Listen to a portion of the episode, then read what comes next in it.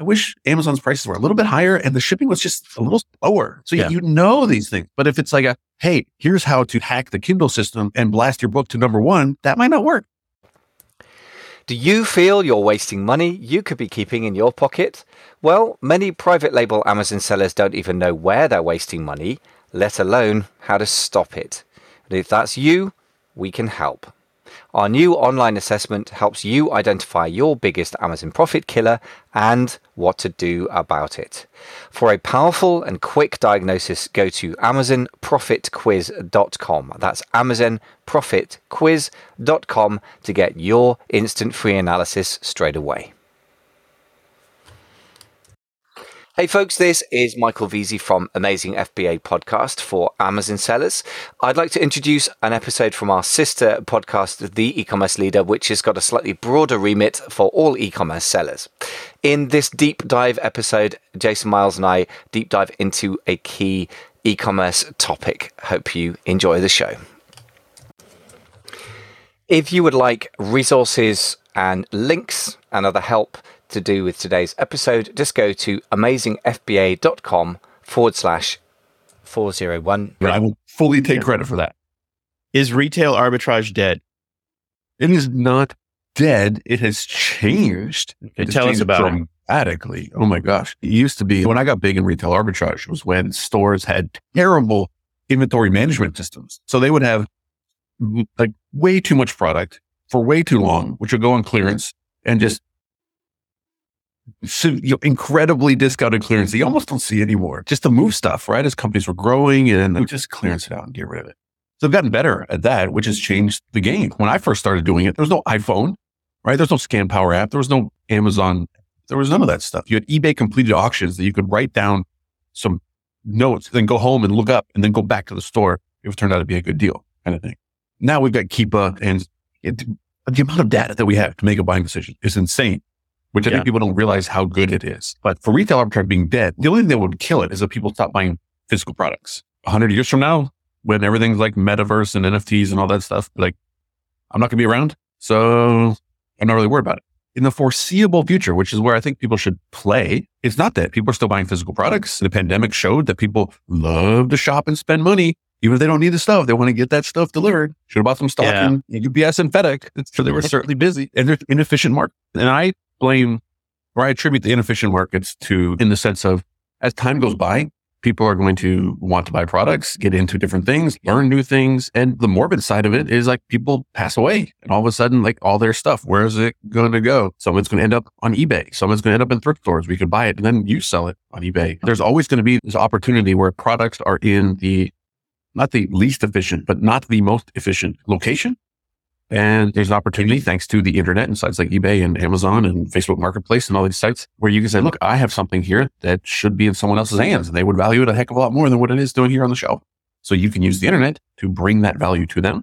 And as the one who does that, you collect a little bit of profit on the way. Love it. What do you, you never really did retail arbitrage, but you get it.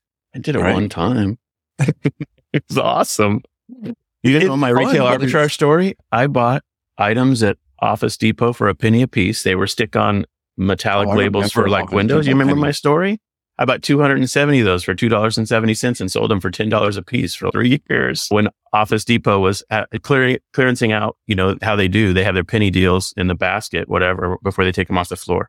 But anyway, to your point, I didn't do it much. And I do think it's a fascinating model though. I've always been mesmerized by it. I think there's always going to be opportunity. In fact, last night I was just looking at the Uline catalog and I was saying to myself, could you just take the stuff out of here and build a business reselling it? Like it, it would just come down to, are you a good marketer? And you could you set up a good click funnel or Shopify site? And could you take well, a few of those items for a niche audience or purpose and just mar- arbitrage it out? So anyway, Yeah, just I, I love those ideas. So It's funny you say that. I actually did that back. This is at least 14 years ago. I, I remember I was still in Texas when I was doing this. I had the Uline catalog. Uline was local in Dallas, which was amazing. So I, I took a trailer to pick up my orders because wow. there so many things. Uh, Yeah. They didn't want to pay the shipping. Give me a break. But I get everything next day. And I look at the catalog. And I was like, you know what? I could sell these bundles of eight by eight boxes, like a 25 bag. I made all these eBay listings. I probably still got them somewhere. Thumbnail image. This was back. What else take credit for? I invented the border thumbnail eBay image. We put the border around it. That was me. I was the first one to do that. I actually made a listing for eBay thumbnail border service. Send me an image and I will put a border on it for you. And I will send it back. And this is again, at least 14 or 15 years ago. But the Uline thing, I've seen it. And this is a cool thing you can do. If you have the Uline catalog, which is cool the first time, except every single time it's pretty much the same catalog, but usually a lot of new stuff. Exactly. Hmm. I've seen things on Amazon and on eBay where you can actually see they have a sales rank on Amazon. What's sold or reviewed, sold or completed listing. You know it's sold. And you're like, that's from Uline. Then you go look Yeah. on Uline and you're like, oh, they're making three dollars and forty cents every time that this thing sells, Yeah. and they've sold forty seven of them, and they're making over hundred dollars a month on that one single product. And then you Yeah. add thirty products like that. Now you're making three. Like you can see that you can reverse engineer it, which to me is the cool part, where there's not this like mystery. And I think that's why people like retail arbitrage. Yeah. There's no barrier to entry. There's no minimum orders. There's no, you don't have any of these rules, except you can't always replenish the stuff. Right yeah. now, you get into replens, of course, but in general, if you're buying clearance and these things, and because it's, there's no barrier to entry, anybody can do it. So someone said, you know what, I'll flip those things for $3 each Yeah. and I'll do it for 250 And then it's this battle, unfortunately. Okay, I got another question for you. Yeah. Next question. I saw you post on Facebook last night that you apparently, I know this about you because you've told me before, but you like to buy expired domain names and do a little domain name reselling business or is that arbitrage in your mind? So my question is, what's your favorite form of arbitrage online right now? Any marketplace, any strategy, any That's type of one. thing. But my first reaction would be to say information arbitrage because it's scalable. I'm heavy on print on demand products like that, where you can turn information into products and sell them and market them no cost to, to set up and all these things. It's a little bit more advanced. I don't think everybody's there yet mentally and in the sense of understanding that they have something valuable to offer at step one and then turning that into a product, step two, and then marketing that product. It's a big kind of thing.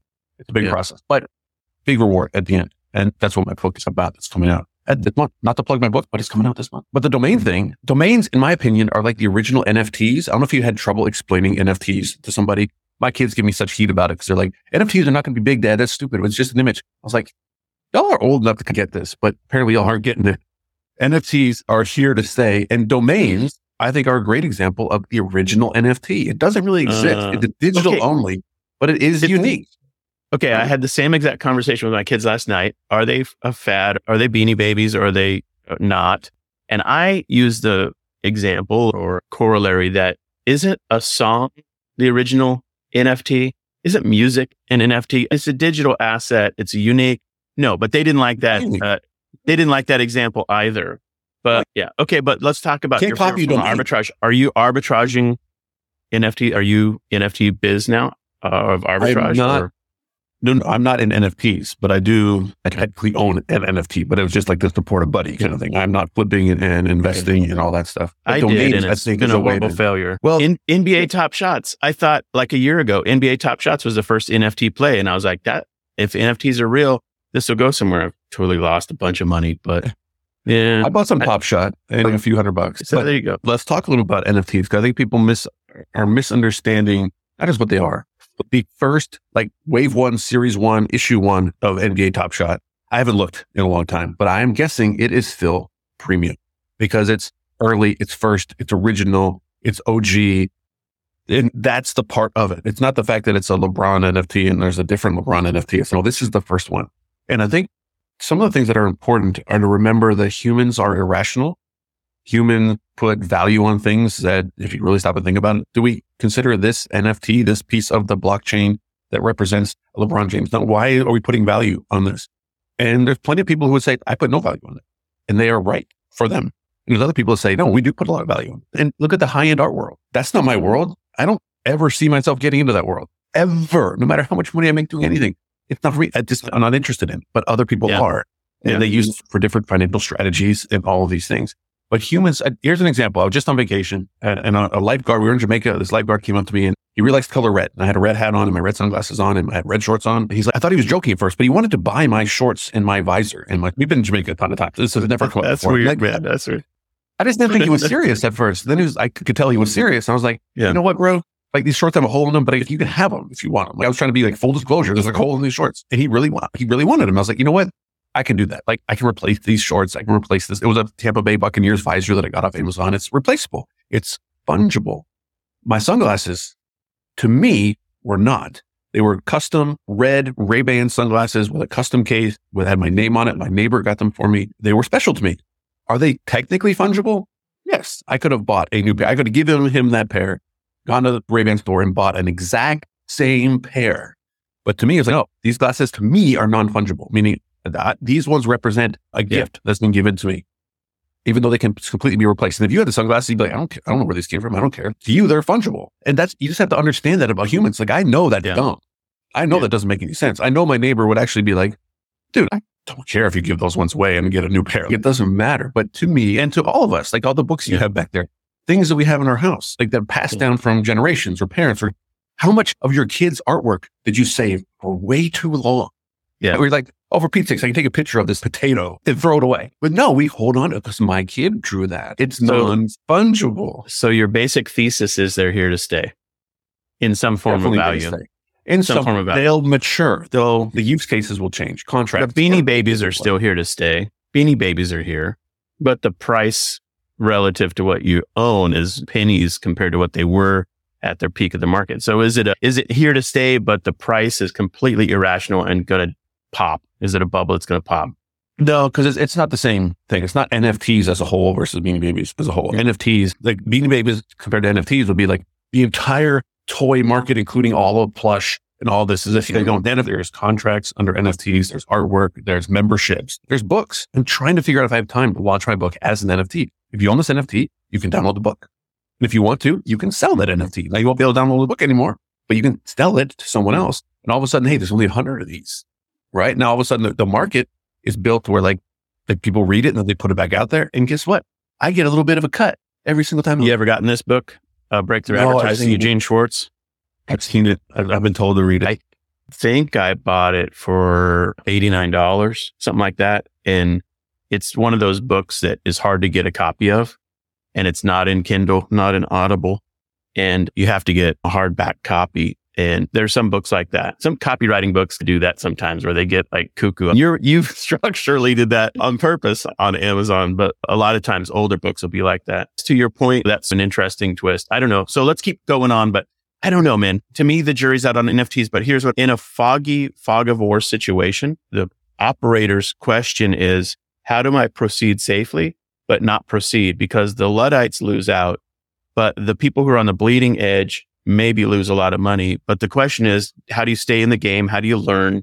How do you see what's happening in an ecosystem so that you understand if there is an opportunity, how to take it without being foolish or being duped or being a sucker. And that's the place to me where it's okay. I'm going to learn. I'm going to observe. I'm not going to call it rat poison, which is Charlie Munger's famous phrase for crypto. I'm going to say maybe there's something here. Maybe there's not, but time will tell and we'll see how it plays out. And I'm going to be a part of it in the future if it makes sense. Yeah, it's a piece of cake. There's one simple piece of advice, Yeah. and I'll give credit to Gary Vee because he's the one who said it. Like you should only be playing in the crypto NFT space with money that you can afford to lose. Mhm. can't afford to lose it. You shouldn't be playing because we're in that super early stage and there will be incredible rewards for the right people making the right moves. And some of those people are going to make lucky and some people are going to make unlucky moves. People got to remember that the FOMO, like I feel, I feel the FOMO of, but like, I should have got a Bored Ape when they were on the, dude, I saw Mhm. Crypto punks when they were like five grand. I saw Gary Vee's VeeFriends that were sitting there, nobody buying them for half, and they're now worth eighty thousand dollars. Yeah. Yeah. Like I have that phone. Oh my gosh, I missed out. Yeah. I missed out. And now I need oh get credit cards out and just do whatever I can to get in on these things. And oh, I saw Bitcoin at sixty thousand. I'm gonna get in before it goes to hundred and mm. drops down to thirty. People should only be playing with money they can afford to lose. And Yeah. depending where your income level's at, that can be a hard decision. But the fact that we can join Discord servers, Facebook groups, and read books and po- listen to podcasts Yeah. and learn without having to have our money in the game, and you can pretend to buy Bitcoin as if you put five thousand dollars with Bitcoin, would that have been a good decision a year from now? Yeah. And you can look and be like, you know what, it wasn't, or what it was. Yeah. And everything that I keep guessing on, I'm right. You know what? Maybe I should. Maybe I do have the confidence to put some actual money in the game. But hey, you might be wrong and be like, oh my gosh, I'm glad I played with pretend money and not real money. a pro tip just to if you wanted to do that, if you wanted to take Chris up on his idea for doing a phantom set of crypto accounts, you could use cointracking.info app. Use cointracking.info. It's a great little No, app. It's a very nice app. I- You can obviously, if you own crypto, you enter your assets and then you keep it keeps track for you in real time. You can just look. But if you, but you can totally do that with just a fictitious set of phantom purchases just to see what would happen. What if I bought SHIB today or Doge or whatever. Anyway, okay, I'm going to ask you another question. Totally different topic. Hmm. Frustrate you the most about your online business, and what do you like the most about it? So both sides of that: frustration and enjoyment. Are you have to promise to answer it as well, okay? Because I feel like I'm doing too much talking. Okay. Okay. I get frustrated at the there. There are so many choices and so many opportunities out there. So for me to make a choice about something includes choosing not to do 99 other things, and I struggle with that. I get hung up on that. I waste a lot of time on that. I delay things unnecessarily for that because it's not a these are good ideas, these are bad ideas. It's they're all good ideas, and you can only choose which ones you're going to do. You might not pick the best right idea. And that constant, oh, did I make the right choice? Or what if I did this? I don't know. I have a little bit of the ADHD overthinking brain kind of thing. So it's not torture, but I would like to turn it off sometimes and just commit to something. So I've been trying to be a little bit better about that. We use an example on one of the previous shows about like when you sign a five year lease, mentally you're five years in that building and five years in that business and five years, and then you can reevaluate in five years. With a lot of stuff that we do now, we can reevaluate daily. Be like, you know what? Let's do this. Let's change and do this. Let's flip around and do this. And it's a blessing and a curse at the same time because there's massive amounts of opportunity. There's too much opportunity, which sounds weird to Yeah. say.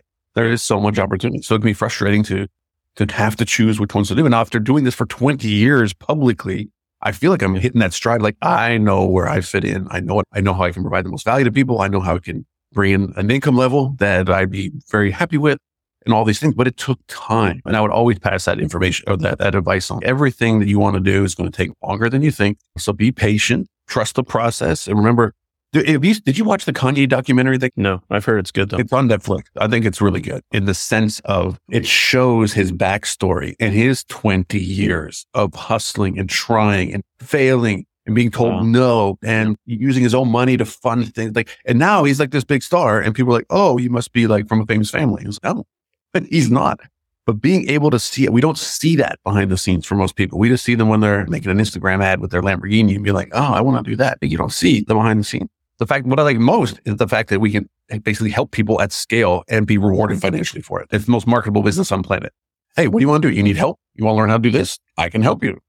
Great. Let's use the internet and the tools available so that I can help you get to where you want to go. It's a great feeling of internal satisfaction.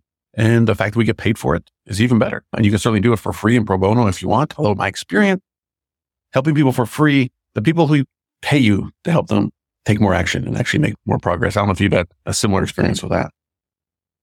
Yeah, I totally agree. But it's a mixed bag because the freemium model is one I've camped on for a long time and really, so it depends on how you do it. Yeah. Okay. So what do you like most about your online biz? And then I'll answer these two.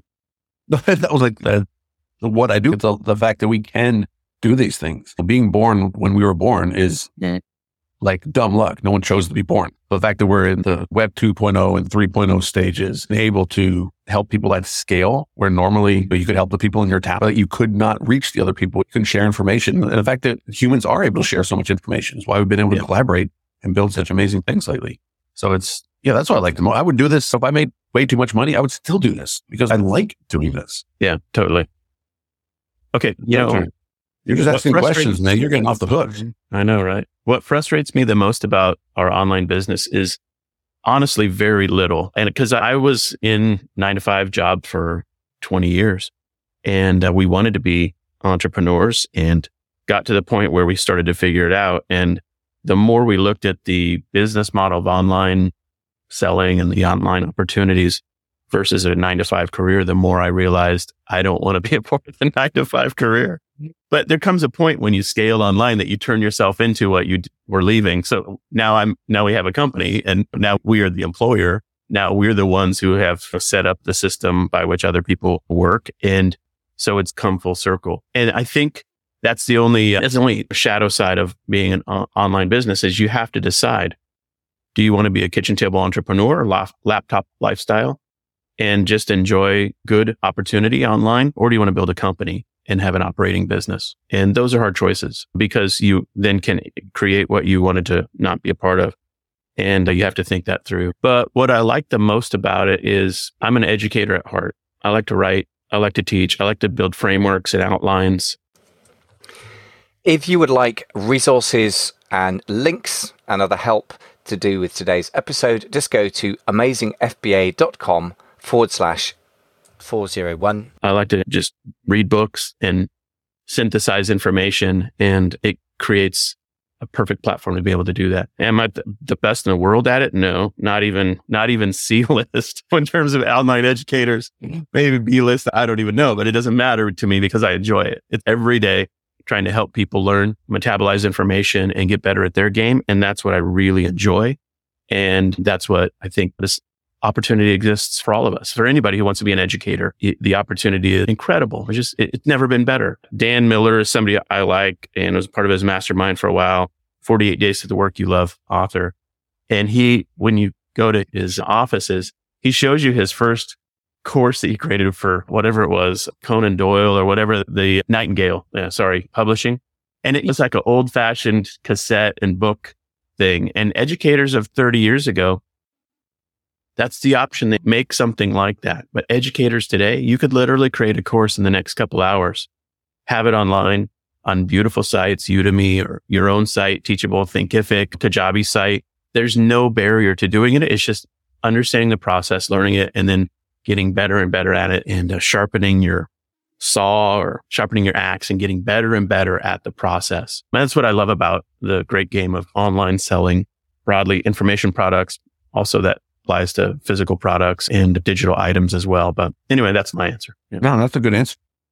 It's the, the, the two things that you said where I feel I feel people get hung up is one realizing they have something to offer. They suffer from imposter syndrome, which my favorite advice to give people lately is it's yeah. good to have imposter syndrome because mm-hmm. imposters don't get imposter syndrome. It's a good thing to have. So realize that, acknowledge it, and then be willing to put yourself out there. I talked to a guy this morning who was like, yeah, but there's other people who are better at this than I am. Like, so freaking cares. Yeah. That doesn't matter. There's always somebody who's better at something. They may not be offering a course. They may not be offering to help other people. They may not be writing a book. It doesn't matter. You don't have to know everything. And I don't like the phrase, you just need to know more than your students. You just need to be one page ahead in the mm. textbook. Mm. I get it, like as a phrase, but I'm not a fan of that as a actual yeah. practice. But I think people need to realize that if you've got information to help people who are new into something, where, hey, if you want to get into X and have questions, I could answer those because. I'm like intermediate. I'm not a pro, but I've, I've been yeah. where you are and you could help them along. And they're going to be like so happy and thankful. And they're going to financially reward you and buy your books and join your mastermind and attend your seminar, whatever it might be. If you can just answer their questions about a topic that you probably think is easy because you actually enjoy it. So you're like, I don't, how do you guys not know this? They don't.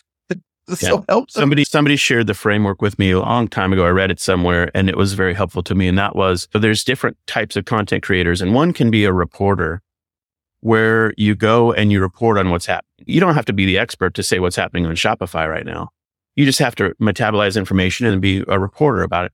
The other one is you can be an interviewer. You can just go find the best people in the world and interview them. You don't have to be an expert to do that. The other type is to be a practitioner where you say, I've sold 3 million things this year and here's how you do it. But any one of those or a combination of all three of them creates a beautiful opportunity for sharing knowledge and educating people. Yeah, it's basically you're curating information because there's way too much information. So if you can curate it for someone, it's basically a function or an equation of providing value to other people. Hey, I get value out of reading the summary of everything that's happening in the Amazon world these days. I'm on so many yeah. email lists about things that are like, oh, I wouldn't have known that if I hadn't had that, that, you know, write up. They're not written by sellers. They're not written by none of this stuff by mm-hmm. vendors and all this stuff. Yeah. So I, people need to figure out what they want to do and where they can plug themselves in and then get over themselves and realize that, wait a minute, I can do this and I yeah. might as well try. And first one's going to be the worst one, but I'm going to get it out of my system. And exactly. Yeah. Love it. Okay. Next question. What have you learned recently that really blew your mind about e-commerce, online selling, the whole game? Oh, that's a tough one, man. That's, that's a tough on the spot question. This is not. It's not that it's hard. It really blew my mind. I'm trying to.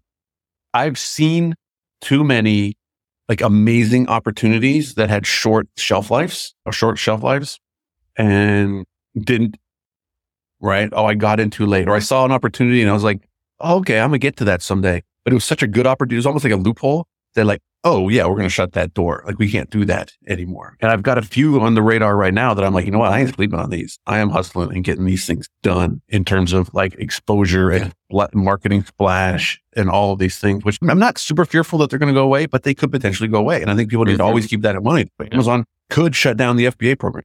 Amazon yeah. could shut down the KDP. I don't think they will, but if they did, I'm not going to do to stop it. They have to pivot into something else. When you see an opportunity, man, I got to go for it. And this is a lesson I've had to learn myself the hard way, unfortunately, Mm. miss. But when you do a lot of misses and you're like, you know what? I'm not going to miss this next one and actually take action. So yeah, I'm trying to blow my own mind. Be like, You know, no, that's- that's actually change.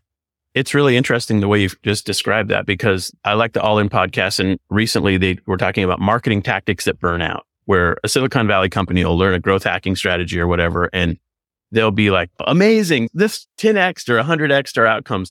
And then a year and a half later, somebody else tries it and fail.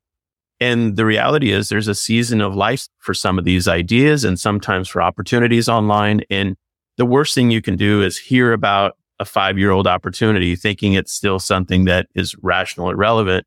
And there's nuance there where you have to figure out, okay, is this a timeless opportunity and it is just morphing?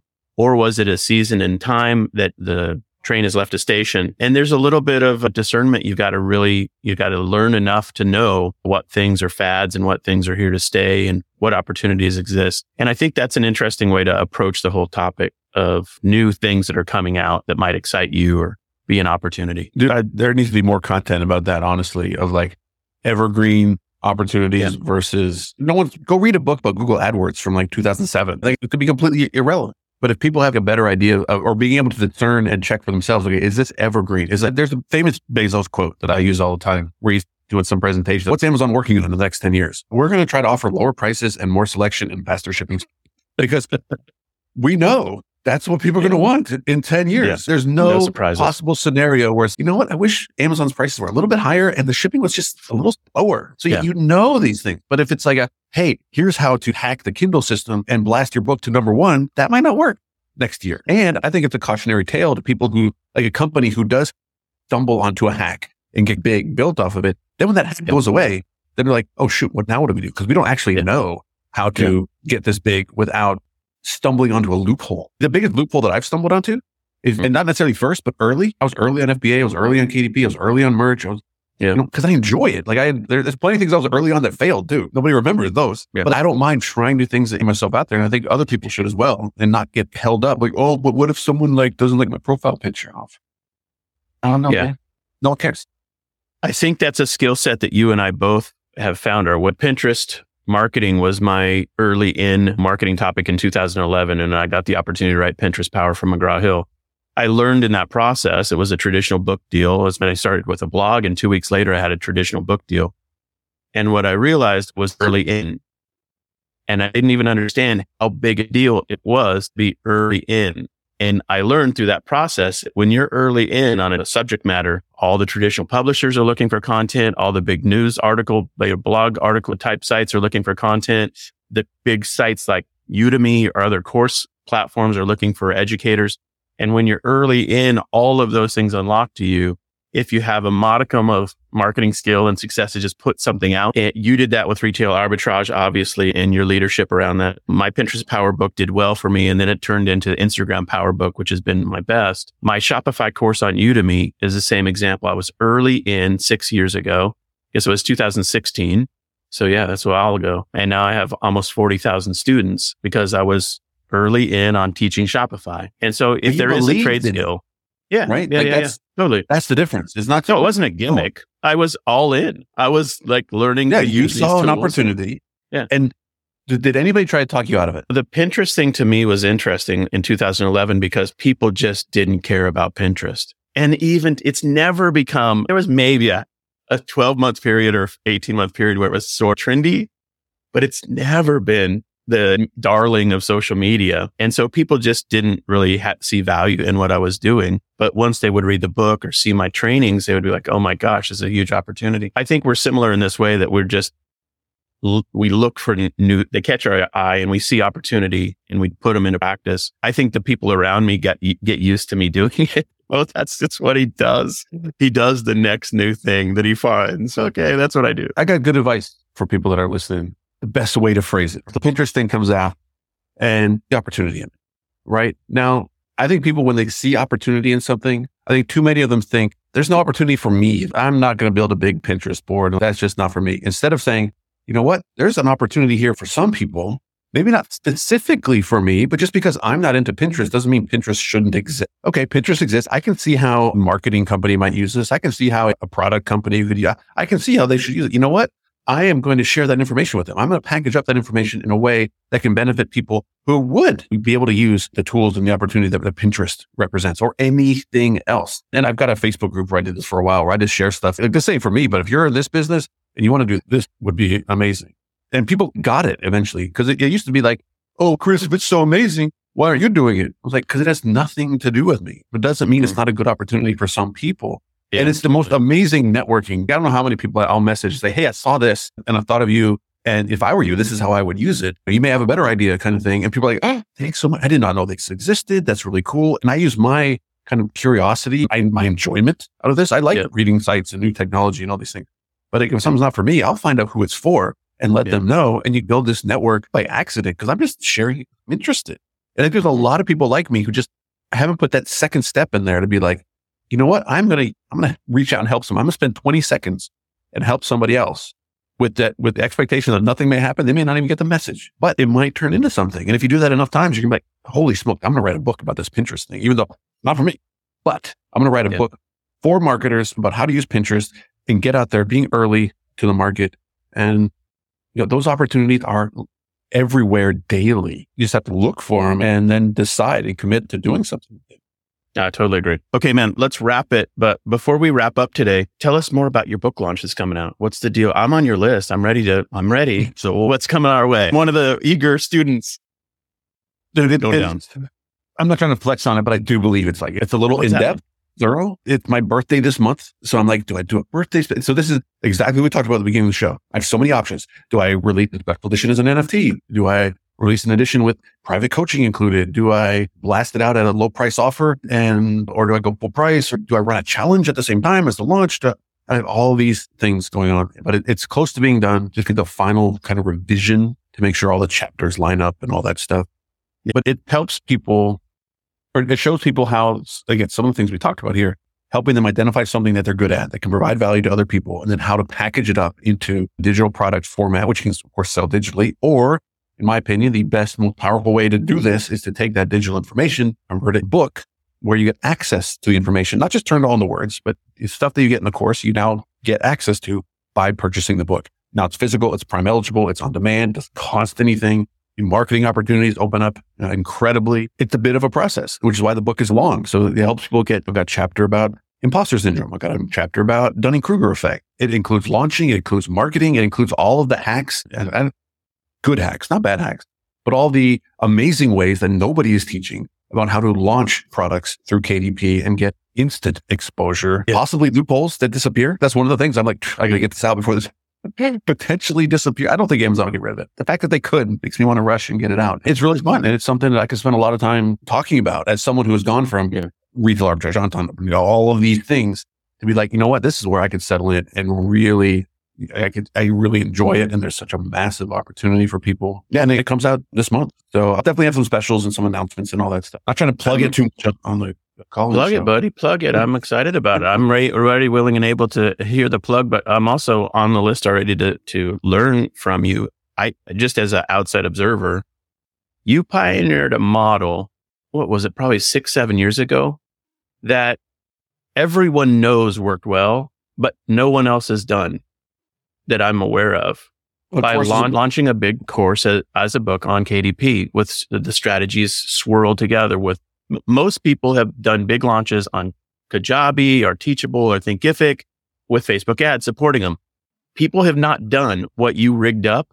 And this book, I think, if I'm understanding what you're saying, is going to teach people how to take something. And I have mine ready. I have, this is my profit habits workbook. I have not published and I want to do it under your model. I'm going to be your student on this and learn how to do it in the way in which you're describing because am I getting it right? You basically pioneered how to launch a book, a- whole course using Kindle and reap the massive rewards that can come from that. And I'm excited about it, man. That's going to be very cool to implement. Yeah, it's hard to believe it's been seven or eight years since online arbitrage came out. And that was an accident, right? Like I just, I was making this course and I already published through KDP. So I was like, what if I gave access? You know what? I could put QR codes. You know what? I'll make them unlisted videos. So you can only get them if you get the Yeah. book. You know what? I, I can include this. And I did it. It, it was a massive, it was a bigger project than I ever would have imagined. If I knew, know Yeah. how big it was, I never would have done it. Um, Yeah. And it worked really well. And I'm a little bit surprised and not surprised that more people haven't done it. Because Yeah, it's harder that's my than point. Uh, but, but it's try it, they're like, also "Oh, not it's also not it's not a hack but it's not a direct use case of kdp and i think if people don't understand how to use kdp for basic use case they won't understand how to use it for your advanced use case and i think that's the piece that's interesting to me so i think it's going to be really interesting to see how it plays out and how other people replicate your model there so anyway i'm pumped about it man i'm really excited about it Well, I'm glad, dude. Yeah. I'm an open book for you. Let's There you make go. some good stuff happen, and everybody can listen along and join us Yeah. at the same time. Absolutely. All right. This has been great. Uh, thanks for hanging out with us today. We broadcast this into our OmniRocket Pro user community, so you can watch the replays there. And of course, on the Callin app, which is growing and growing. It's an honor to be able to be on the Callin app and be in the top 20 in business as a podcast. And we're in the top 20 in technology and we're top 10 in education, which apparently is a weaker category than business or whatever. It's fun to be in the top lists for the uh, categories. And next week we'll be back with the Michael and Kyle, I would assume. Chris, thanks as always for hanging out. If you would like resources and links and other help to do with today's episode, just go to amazingfba.com forward slash 401. Thanks for listening to the 10K Collective podcast for six and seven figure Amazon sellers. I really hope you found the show helpful to you. Please don't forget to subscribe to the show. And if you're on Apple Podcasts, please do leave us a quick star rating.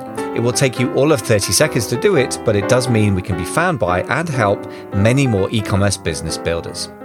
I wish you fast and profitable scaling, and I hope you enjoy the process of building your seven figure Amazon business. Thanks very much for listening.